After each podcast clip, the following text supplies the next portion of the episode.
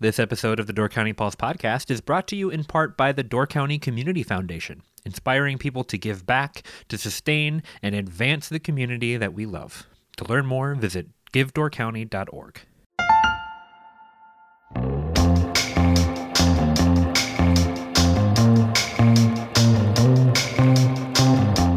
and welcome to the Door County Pulse podcast. I'm Andrew Clyden, lifestyle editor for the Peninsula Pulse, and I'm joined today by Miles Dannhausen, content editor for the Pulse. Miles, let's check in. How are you doing? I'm doing well, Andrew. That's good. That's good. Got any uh, anecdotes or stories from the last couple of weeks since we last spoke? Oh man, you're you're pushing me here. I, I can tell you that I'm trying to find this data for this podcast. I realize I have way too many windows open on my computer. That's a good anecdote. Are you a, a tab hoarder?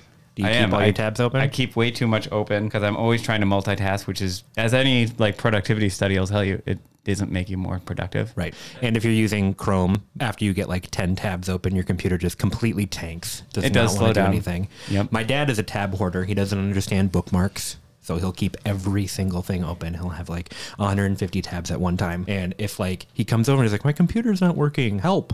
I'll go in and I'll close all those tabs and I'll be like, I'm never going to find that again. it's the internet. Just look up what you were looking for. Use the Google. Right. you know who else is really bad with the, the the tab hoarding? You ever look at Dave's screen? No. So mine's bad, and it make, gives me anxiety. And then I go look at Dave's computer screen, and I just want to throw up. He's 400 tabs open at all times. You know, I have actually seen the the window movement. I've come over to his computer before and just seen him like almost as if you were like sifting through a hoarder's bedroom. He's moving windows Yes. out of the way, trying to uncover. So I get that. But Dave, uh, at least when he when he leaves the office, like when he goes on vacation, cleans his desk, closes all of his tabs. He's Yeah, his kind of- corner gets cleaned twice a year. It's kind of nice. right, which is you know two times more a year than anybody else's desk. this is true.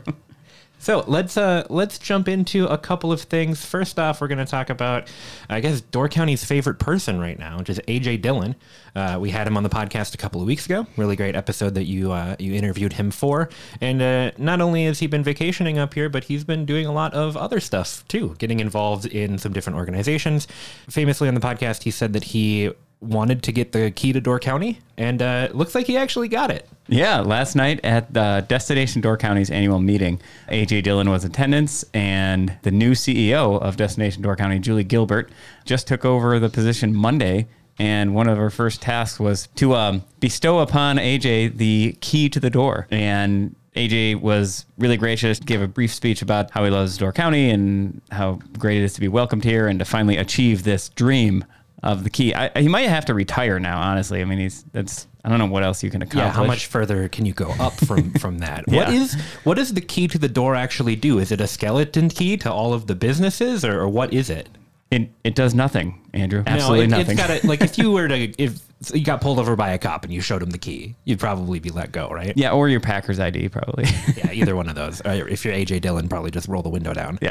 uh, but I, I'd assume that the key came with, you know, political powers or something. Like, can he make some decisions now? I mean, knowing the way some of our towns operate, I, I think he probably could.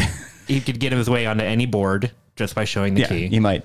It is funny though. I actually got messages afterward because people obviously who aren't here or weren't at the event saw posts about it. uh, You know, because AJ was really gracious. He stuck around for everybody who wanted to get a photo with him, and he's been that way all throughout.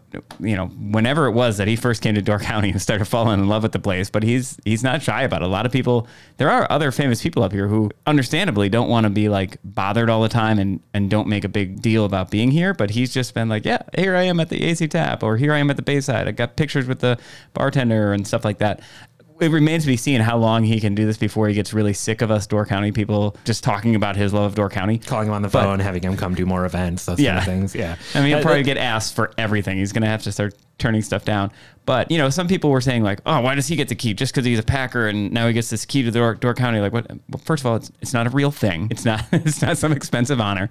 But also, you know, it's great publicity for Door County. And, you know, he's he's probably given the county hundreds of thousands, if not maybe a million dollars worth of free media attention that, you know, because he wears Door County stuff on his interviews and press conferences and tweets about it and posts about it. So it's really been it's just cool to see a guy, a young guy, come up here and just be like, "Hey, I love this little rural small town place in Wisconsin." And I mean, it helps that he's engaged to somebody with a connection to Door County as well. Right. It is going to be maybe the biggest betrayal if when the Packers win the Super Bowl and they ask AJ Dillon what he's going to do now, if he says he's going to Disney World instead of coming to Door County. So we we've got our eyes on you, AJ. We'll we'll wait for your Super Bowl win. For his sake, if if in February he says he wants to come to Door County, I'll I'll probably tell him. Actually, no, you might want to wait. Yeah, wait a little bit. wait um, for things to come back open a little bit. But he was also a, a friend of mine texted me last night whose kids got to hang out with him before he went to the Destination Door County event. He went to the Door County YMCA in Sturgeon Bay, hung out and and played with some of the kids there and, and did some contests with them and signed some stuff for a bunch of Door County kids. Which is phenomenal. And he, you know, just talking to him, I got a brief chance to talk to him and his fiance's family before the key was bestowed upon him. Just a really nice guy um, really genuine, chill guy who fits in with Door County. You know, when he first told me that he was coming on the podcast, I was like, oh, great interview for you because I don't know anything about sports or who AJ Dillon is. But then, like, two days after the episode went up, I saw him uh, streaming video games on Twitch. And I was like, oh man, I could have totally done that interview. It would have been a very different interview. But I saw that he was trying to collect all of the cheese in Skyrim, which, to give you an analogy that you would understand, it would be like collecting baseball card packaging. So, I mean, at the end of the day, you've got something there that's interesting. It's not the point of the game, but it is, you know, it, it is something that you can hang your hat on, I guess. so that's that's what he's been doing. You can identify with that aspect. Yes, yes, I, I appreciate the the video game streaming. So we've got ourselves a new ambassador in AJ Dillon. Uh, you mentioned that this happened at the Destination Door County meeting, luncheon, dinner spectacular that took place last night. How did that go down? Uh, so Destination Door County had postponed their annual meeting to allow the new CEO hire to be there, which a wise decision. And so Julie Gilbert got her first introduction to a lot of folks in Door County last night. Um, there are probably about 125 to 150 people at Mr. G's ballroom. And, you know, I think she made a, a really good first impression, which was good to see because I was on the committee that hired her. So if she made a bad first impression, I'd be like, oh no. But no, she, she did a, a great job. We'll probably have her on the podcast here pretty soon once she settles into the county and gets a, a better read on everything. And she'll walk right into an expanded budget for Destination Door County with the increased room tax next year. Now, they won't necessarily realize all that money right away because it, it comes in throughout the year. So it's really probably a bigger impact second half or even 2023 as that those dollars come in. But you know, she's also stepping into a changing direction for the organization as they continue this shift to be more of destination management versus pure destination marketing. And you know, she's going to step in and now have to guide that, which is, I think, a relatively, I shouldn't say relatively easy. I don't want to like lower the bar here too much. There's a, there's a reason there's a new CEO there. So there definitely is a challenge, but there's also a lot of low hanging fruit in Door County in terms of outreach and communicating with municipalities and all that money means a lot of great things you can do for locals and visitors. So it's going to be, you know, in, in many ways, it's an ideal situation. Just like when Jack Moneypenny stepped onto the to helm Destination Door County in 2007, when they were going from no room tax to suddenly having room tax, so you you ha- basically have nowhere to go but up because your budget just transforms. The whole organization transforms. This next hire is kind of stepping into a similar situation with a little bit more of a challenge in that in 2007 it was, hey, heads and beds, just get people here. We needed the tourism. Everybody was desperate for it. Now it's, hey, we want the money, but let's not ruin our backyard. So it's a little more complex. The messaging is more complex, but I think uh, she's the right person to do it. Right. It's not so much about like nobody's coming here. How do we get people to come here? That's kind of an uphill battle. Yeah. But coming into a position where it's like, hey, we have people here. People come here, you know, in droves. How do we manage that now? It's it's a different type of challenge, but I, I would agree that it's probably not as challenging as like starting from scratch. How do we get people to know about this place? Yeah. And, you know, we have a a, fickle community and, and we have the, the concerns are real. And I don't mean to downplay it though. It's Like I, I get anxiety driving to work each day. And every time I see a new driveway on the side of a road and a new house going in, I'm like, oh, more development, more people. Pretty soon that vista's going to be gone. Or this is instead of a farm, it's going to be a subdevelopment. You know, all those kind of things. I get that same anxiety. I want us to control that and be smart about it. I also realize that like, hey, at one point my family was new here. And at one point, 90% of us were new here. So we all did that too. So it's hard to say like, well, no, stop now. But we, we also, as much as some people would say like, well, we have enough or we have too much, you know, in two years from now, if it drops 10%, they're also going to be the same people saying, we got to create jobs for young people to take care of me. So we are a very weird, hypocritical group of people. Yeah, it's hard because you if, if your thought process is like there's way too many people here, we need to pump the brakes. If you pump the brakes too hard, then you're going to start losing all the stuff that you you know maybe wanted to see less people at. So it's hard to get into a restaurant, you know, in the summer maybe, or your your wait time is an hour. If you pump the brakes too hard, all of a sudden that business can't stay open, and then you can't get into the restaurant at all. So Yeah. it's a, a delicate balance, and there, there's still a lot of discussion I think to be had about where we are in that process. Yeah. Are we, you know, past the point of no return? Are we not quite at our capacity? Are we in the middle? Like where are we right now? I think is the the big question. I know a lot of people have been talking about it this year and last year with COVID, but it's going to continue to be a conversation for the next couple of years. And you know what? A lot of people say it's really hard. These are difficult problems. Like, these are in that parlance of we have Door County has first world problems, right? Like, hey, we have a housing shortage, we have an employee shortage, we have concern about our environment. But unlike most people who have a litany of problems to address as a community, we also have resources. Like we have the resource. We, we can't complain that much. We have a great willing volunteer base, people who care. We have, you know, take Destination Door County as they address these problems. They have a huge budget. They have a huge room tax and a successful tourism economy to draw from to decide how to address those problems. A lot of places are just desperate for money to address a problem, and they have to go and apply for state or federal grants to try and do anything or to try and provide housing. Like we have options. We have communities that are engaged with these problems. You know, I wasn't deep into the community when I lived in the city of Chicago, but in some of the neighborhoods I lived in, like the problems they were trying to solve was homelessness, like severe homelessness. And this is not to say that we don't have that here, but like that is just such a more difficult problem. There was gun violence and there were mothers marching and sitting on street corners in my neighborhood, like protesting and trying to get people to pay attention to the shootings that were happening in these impoverished neighborhoods. Like we don't have those problems. So I almost want to sometimes I'm like want to say to people like just shut up and get to work. Just do the work. This isn't that hard, you know? So sorry, I went on a little rant there, but I think we have this incredible opportunity to actually address these problems and most people don't get the opportunity to address them. They're just stuck in them. So Right. This is going to be a great episode to pull just little sound bites out from your from your side of it. We've got uh, Door County as a fickle community and uh, shut up and do the work. Yeah. those are great. We should give you the key to Door County, Miles. we'll hang those quotes up in your office.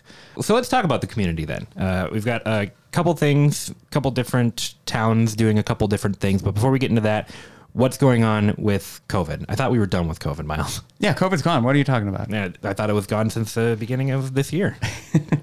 No, I mean, well, there's a couple of disconcerting things. This week's issue, Kevin Naze writes a little bit about COVID's spreading in white-tailed deer now, and there's actually some really concerning information. And it's very early in this, but it appears that COVID spreads pretty rapidly within the white-tailed deer population, and there are concerns about how that might spread back to humans and how that might lead to more variants of COVID. I've only sort of started reading into this over the last couple days when, when Kevin brought it up and seen some other news reports. But that is um, what epidemiologists I've, I've read have said the the problem that presents is if it is most viruses don't spread to wild animals. So and then back to humans. But if this is the case that it's spreading to wild animals, they're saying our ability to eliminate this, like we've eliminated polio and other viruses, is going to be either not possible or much more difficult if it is actually spreading amongst other animals too. Right. Can you can you get COVID from a deer like from deer meat?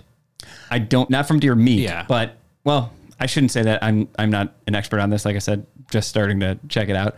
But there have been some warnings about advising hunters to wear a mask while dressing a deer. Is that the phrasing you use? Dressing a deer? yes. Because of some concerns about like how this might be spread. This sounds very serious. I'm trying not to make a joke, but when you talk about the deers getting COVID, it is kind of wild Yeah. to think about. Can the deer wear mask? Can we, can we get that? Just to try to jump in front. I'm sorry. I shouldn't be joking about COVID in any circumstance, but the deer the deer have COVID now, so all bets are off. Yeah, it's pretty.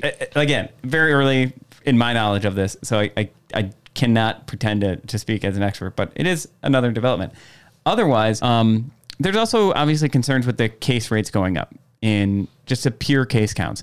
And the one thing I would say, and it's it's not that you ignore those altogether because that is an indication of spread, but it's also I think it's important for people to understand that we a COVID case today does not mean the same thing as a COVID case a year ago or when this epidemic first began. You had A, because a lot of the cases are, if, if they are people who are vaccinated, they're just not as serious. So you may test positive. It may limit like how you want to move and who you want to expose it to, but it's not this, if you're vaccinated, it almost certainly won't send you to a hospital and almost definitely will not kill you. That's a much different disease than the one we originally started with. So the vaccines have changed. They they really do change the, the the ground rules for how we think about what it means to to have a COVID case.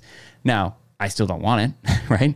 There's another aspect of it where yes, case counts are higher, but you can't just go, look, they're just as high as they were in November of last year or close to as high as they were in November of last year. Because November of last year we didn't have the vaccines and we weren't moving about. And very few people were going indoors or you know football games were being played without a stadium so or without a crowd. So now in large part we've returned to all those activities. And yet the case counts still aren't as high as they were. They're close to it but like relative to activity they're so much lower as a percent like you know in terms of does that make sense Yes. So the the amount of people out and about and transmitting the disease was much smaller last year and we still had that high case load. Right. Now the people out and about and potentially transmitting is much higher, which would make the percentage of cases much smaller. So it's it's kind of like there's a there's a term in economics that that deals with this where it's like when you look at the numbers they're not necessarily the same thing. So like if 10 people die in 100 people, that's 10%. That's a huge amount. If 10 people die in 1,000 people, it's 1%. So while it's the same amount of people, it's a much lower percentage. Yeah. And that's what this is too. So the the like a- cases in, in a percentage of activity so to speak The cases may be the same, but the percentage of people who are actually getting sick compared to the activity level is much smaller. Some additional COVID information, though. So, yes, the people are getting hospitalized in Door County. And when I talked to Brian Stephens several weeks ago, one of the things he said is we really don't look at the case counts as much. That's not what we we're monitoring the hospitalizations.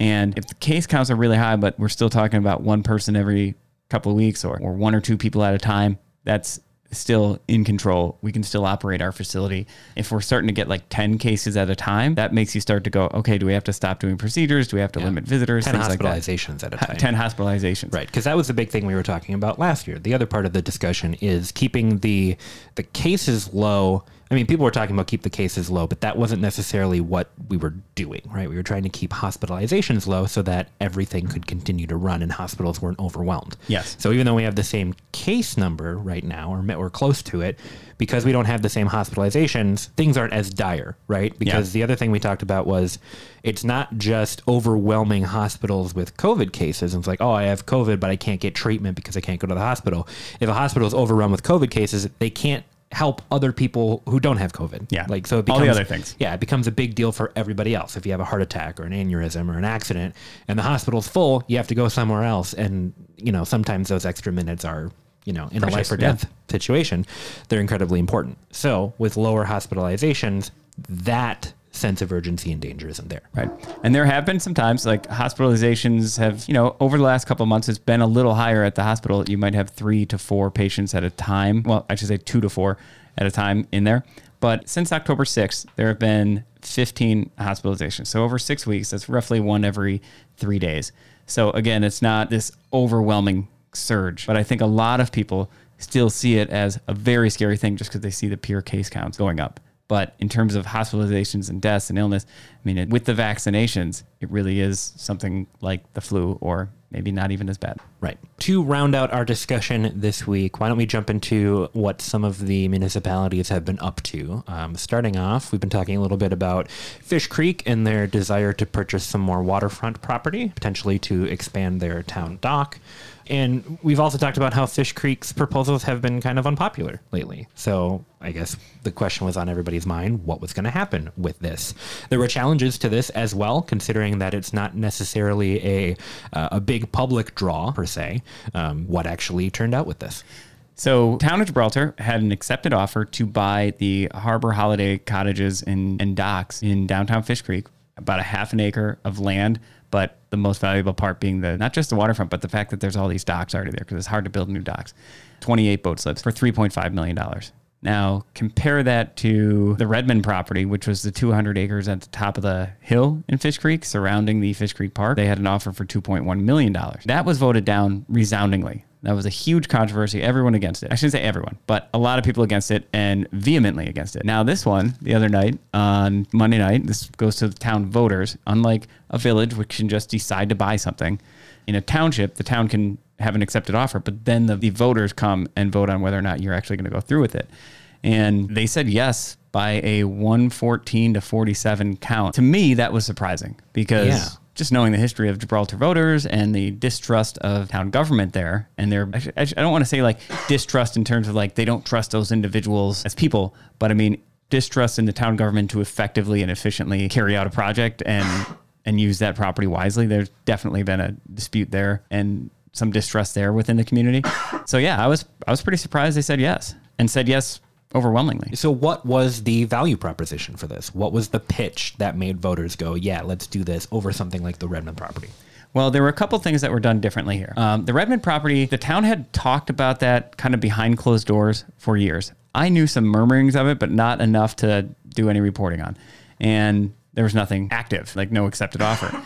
And then they just came out and said, Hey, we have this accepted offer to buy the Redmond property. We have all these ideas of what we might want to do with it, but we haven't talked to anybody yet about any of those. So there was no like community buy in. So there was a lot of like, what's going on with this? Why do we want this? What's what's this price tag?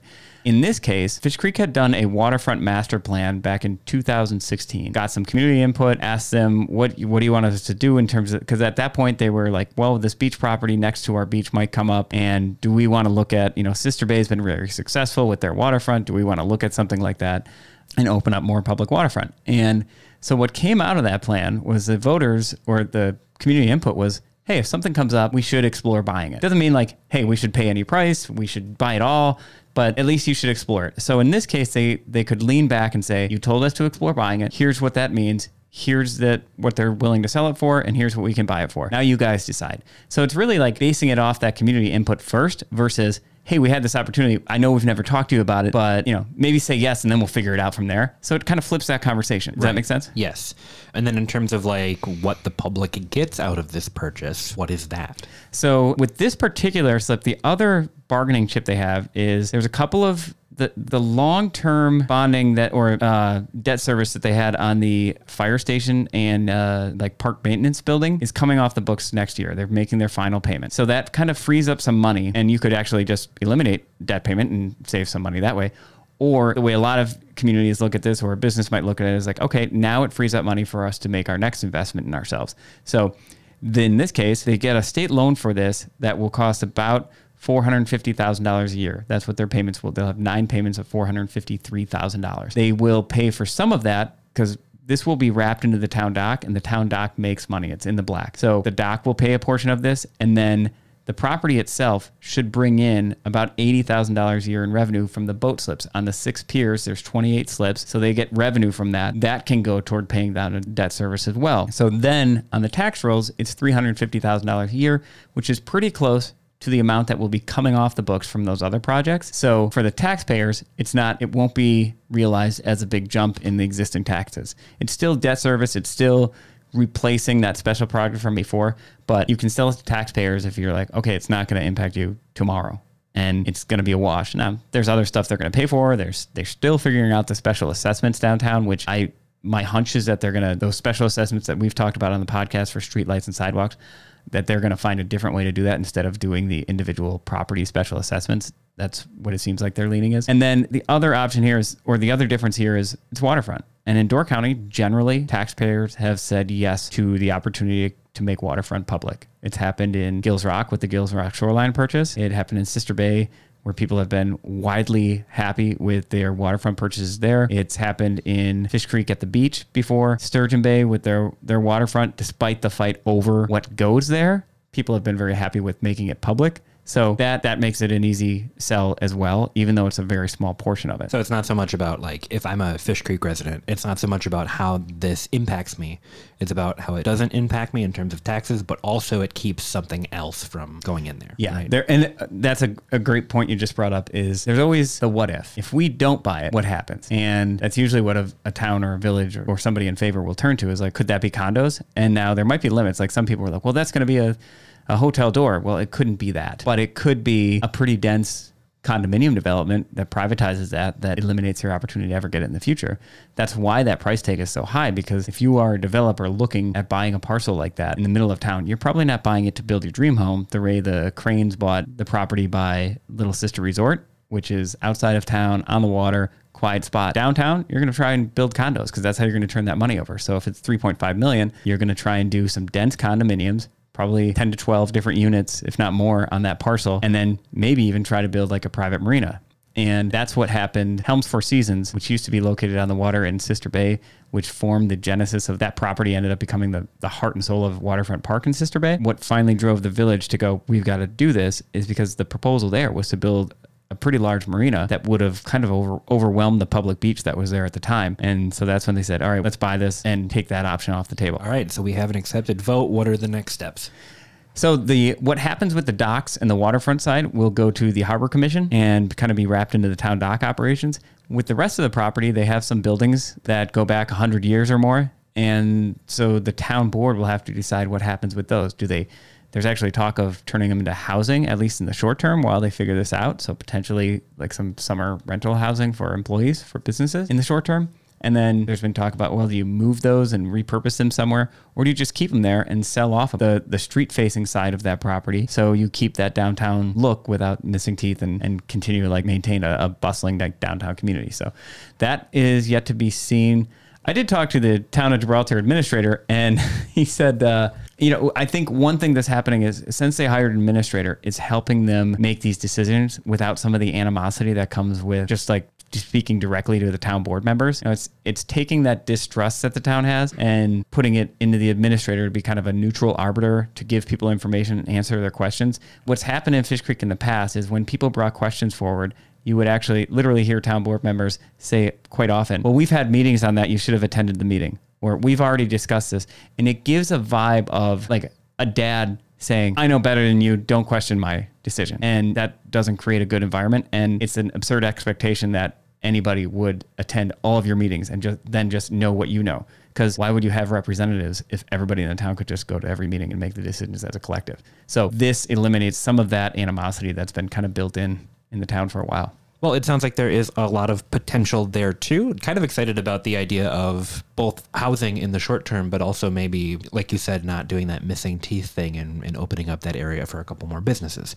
It's Yeah. always nice to be able to bring in a couple more businesses to do stuff. I'd rather see new businesses develop than, you know, condos or that sort of thing. Yeah. Or even, you know, some people like want the green space and stuff, but is is a random small open green space in the middle of your downtown the, the best place to put that? Right. Maybe not. There has been talk like how do we in in the town of Gibraltar, I say we, how could they connect the beach parcel to the dock parcel? You know, there's only a few different properties between those two, and obviously buying them all up would be quite pricey. Probably not going to happen, but you know, I didn't think Sister Bay was going to happen, and I was even on that committee. I didn't think that was anything that was. Gonna, I didn't think they'd have that whole waterfront for 25 years at Yeah. least. Yeah, expensive to buy those, but much cheaper to build like an overpass that goes over top of them. well, maybe not an overpass, but they have talked about like, well, could we somehow make a boardwalk along the water or open it up in some way? If you go to Lake Geneva in Wisconsin, you can walk the entire 22 miles around that lake through people's backyards. It's not, it's kind of like official, officially not official, but it's it's public. You can walk the whole lake, and nobody, they don't think of it as private property with "thou shall not pass."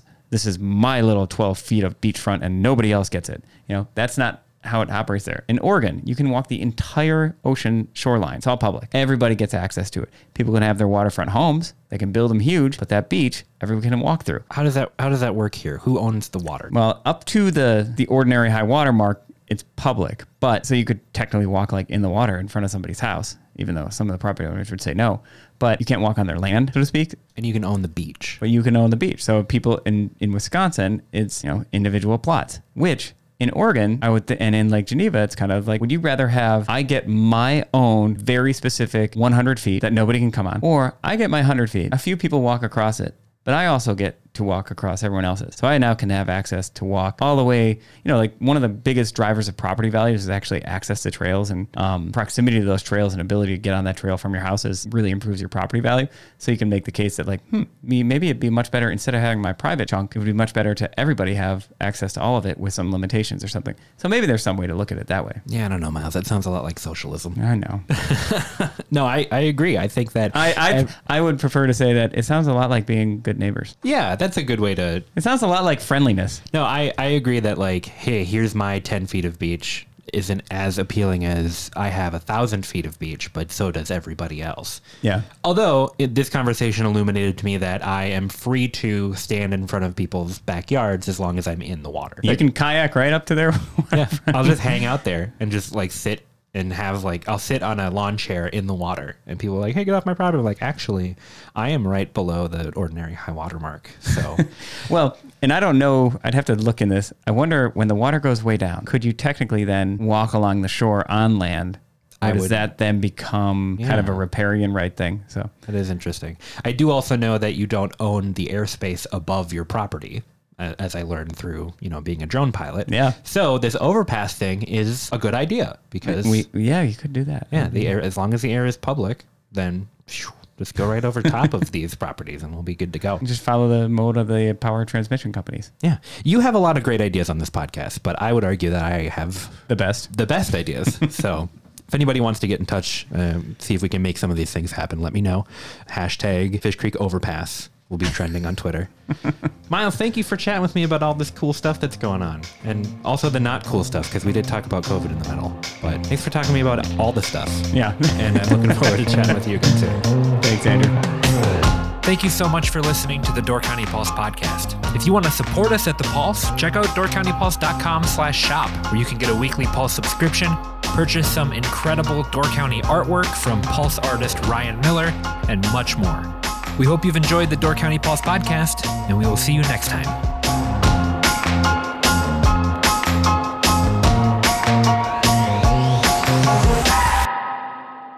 Hey, everybody, it's me. So, Miles did some research after we recorded this to figure out some of those questions about uh, who owns what for waterfront and everything like that. And I've got good news and bad news. The bad news is um, you can't just walk on the beach if the water level goes down. Check with the DNR, and they said that as the water level goes down, the property owner basically gets that extra beachfront. The good news is that uh, they also said that if your feet are wet, you're pretty much good. So if you want to, if you want to walk, you know, down the beach, as long as your feet are wet, you're good to go. And I, I think that there should be some sort of rhyme to remember this. Like if if your feet wet, then go get it. That's that's what I got for it. Maybe you got something better. Go ahead and email me at Andrew at Peoples if you have a better rhyme for um, if your feet wet, go get it. Thanks everybody.